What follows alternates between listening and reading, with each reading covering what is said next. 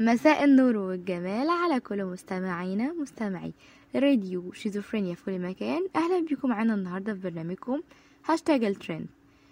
ومعاكم روان محمد كل يوم جمعة الساعة عشرة. وزي ما عودناكم وكالمعتاد معانا ومعاكم النهاردة في حلقتنا مجموعة من ال trends الجديدة والحصرية في ال social media على مدار الأسبوع. عشان كده دايما تابعونا للنهاية عشان يوصل لكم كل جديد عندنا وبس. لأننا دايما مهتمين نوصل لكم آخر الجديد بالسوشيال ميديا عندنا. تعالوا بقى معانا كده يلا على السريع نسمع ونشوف آخر الأخبار والترندات ونشوف كل تفاصيلها ومحتواها النهاردة في الحلقة. والنهاردة معانا مجموعة من الترندات المتنوعة والحصرية. وأول خبر وترند معانا النهاردة بعنوان فرصة للاحتفال بالإنجازات العظيمة في يوم المعلمين ورؤية تحدياتهم الأعظم. تعالوا بقى نشوف محتوى وكل تفاصيل الخبر ده النهاردة ومحتوى الخبر ده عبارة عن إن يوم المعلمين بيوافق خمسة أكتوبر مع الاحتفال بيوم المعلمين واللي دايما بيحتفل بيه بشكل سنوي لإحياء ذكريات توقيع. توصية اليونسكو ومنظمة الأمم المتحدة للطفولة والاتحاد الدولي للمعلمين. وكمان منظمة العمل الدولي بشأن أوضاع المعلمين ومعايير تدريبهم وأعدادهم وتوظيفاتهم لا ومش بس كده كمان جوجل احتفلت بيوم المعلمين الشهير بعبارة عن إنها زينت أحد مواقعها وأحد وأيقوناتها وهكذا بأشكال مختلفة من الأدوات المدرسية بدلا من الأدوات والوجهات التقليدية بحيث إن هي تشجع وتتضامن مع المجهود الكبير اللي بيبذله المعلمين للشعوب العربية والعالمية. كمان ده بيعبر إن هي كمان عملت إعلانات منشورة على مواقع ال social media والوسائل وجميع الوسائل المرئية والمسموعة. من أحد أهم أشكال الاحتفال بيوم المعلم وكمان احتفلت منظمة اليونسكو باليوم العالمي للمعلمين. مؤكدة أن اليوم العالمي للمعلمين فرصة لاحتفال بإنجازاتهم العظيمة ورؤية إزاي هم بيواجهوا كل التحديات دي وإزاي بيقدروا يركزوا ويحاولوا دايما يقيموا ويحسنوا مستواهم في العالم. وكمان بيتيحوا فرصة للنظر في القضايا المتعلقة بالمعلمين والتدريس.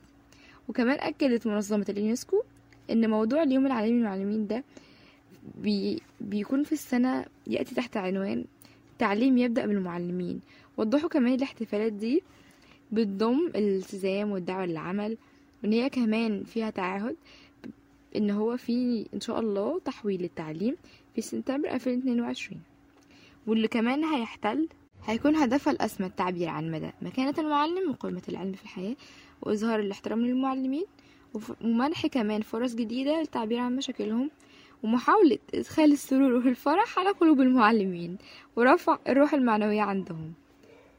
ومحاولة دائمة للتذكير الدائم بمدى مجهود المعلمين العظماء لصنع المجتمع. وبكده دي, دي تكون نهاية الخبر ده. تعالوا بقى عشان ننتقل لتاني خبر معانا النهاردة في الحلقة. وتاني خبر بعنوان الفنانة هبة مجدي تصدر الترند في أحدث إطلالاتها عبر مواقعها على ال social media. تعالوا عشان نشوف كل محتوى تفاصيل الخبر ده النهاردة. نشرت الفنانة هبة مجدي صورها بإطلالة جديدة موقع الزيب حيث إن هي لبست فستان باللون الأبيض وكمامه طويلة وعليه قماش مزخرف كده ونسقت معاه حذاء باللون الأبيض اللي برز وعكس جمالها الطبيعي ومدى روعته وكمان من الناحية الجمالية اعتمدت تصفيف للشعر بسيطة وسابت خصلات شعرها بشكل بسيط وتلقائي على كتفها. وحطت make up ناعم مركزة على الألوان وحددت عينيها بالكحل والماسكارا ولون nude بسيط للروج. تعالوا بقى عشان نشوف الترند الجاي النهاردة معانا في الحلقة. بعنوان عيد ميلاد شمس البارودي تعرفت على حسين يوسف بالخناقة. تعالوا عشان نشوف كمان إزاي اتعرفت عنه ونشوف كل محتوى تفاصيل الخبر ده النهاردة.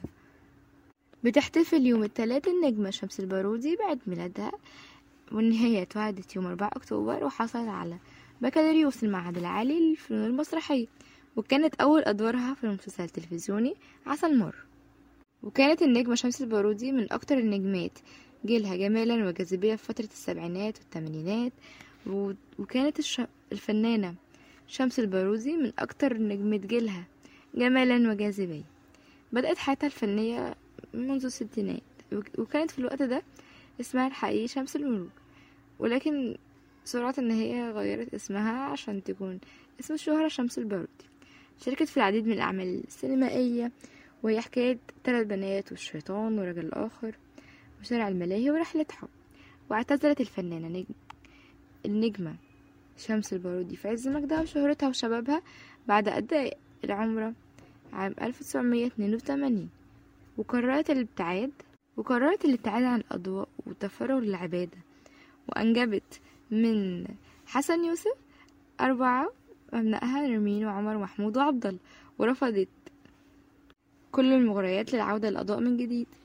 وسبق وقال الفنان حسن يوسف إن علاقته بزوجته شمس البارودي بدأت بخناقة لما كانوا شغالين مع بعض لأول مرة في بطولة أحد الأفلام فاتأخرت شمس عن التصوير واتصل بيها إن هو كبطل العمل عشان يسألها. هي اتأخرت ليه شمس؟ فانفعلت عليه وقالت له مين حضرتك؟ وانت مالك؟ أنا اللي يكلمني ويسألني أو عن أي حاجة المنتج أو المخرج. لكن لما شمس راحت للتصوير وكمان ما كملتش الفيلم اتقابلوا مرة تانية في فيلم حكاية تلات بنات وكمان بعدها رحلة حب و... وكمان عديد من الأفلام اللي صوروا فيها مشاهد في سوريا. وعاشت شمس ومن هنا بقى بدأت قصة الحب بينهم وتقدم لها عشان يتجوزها.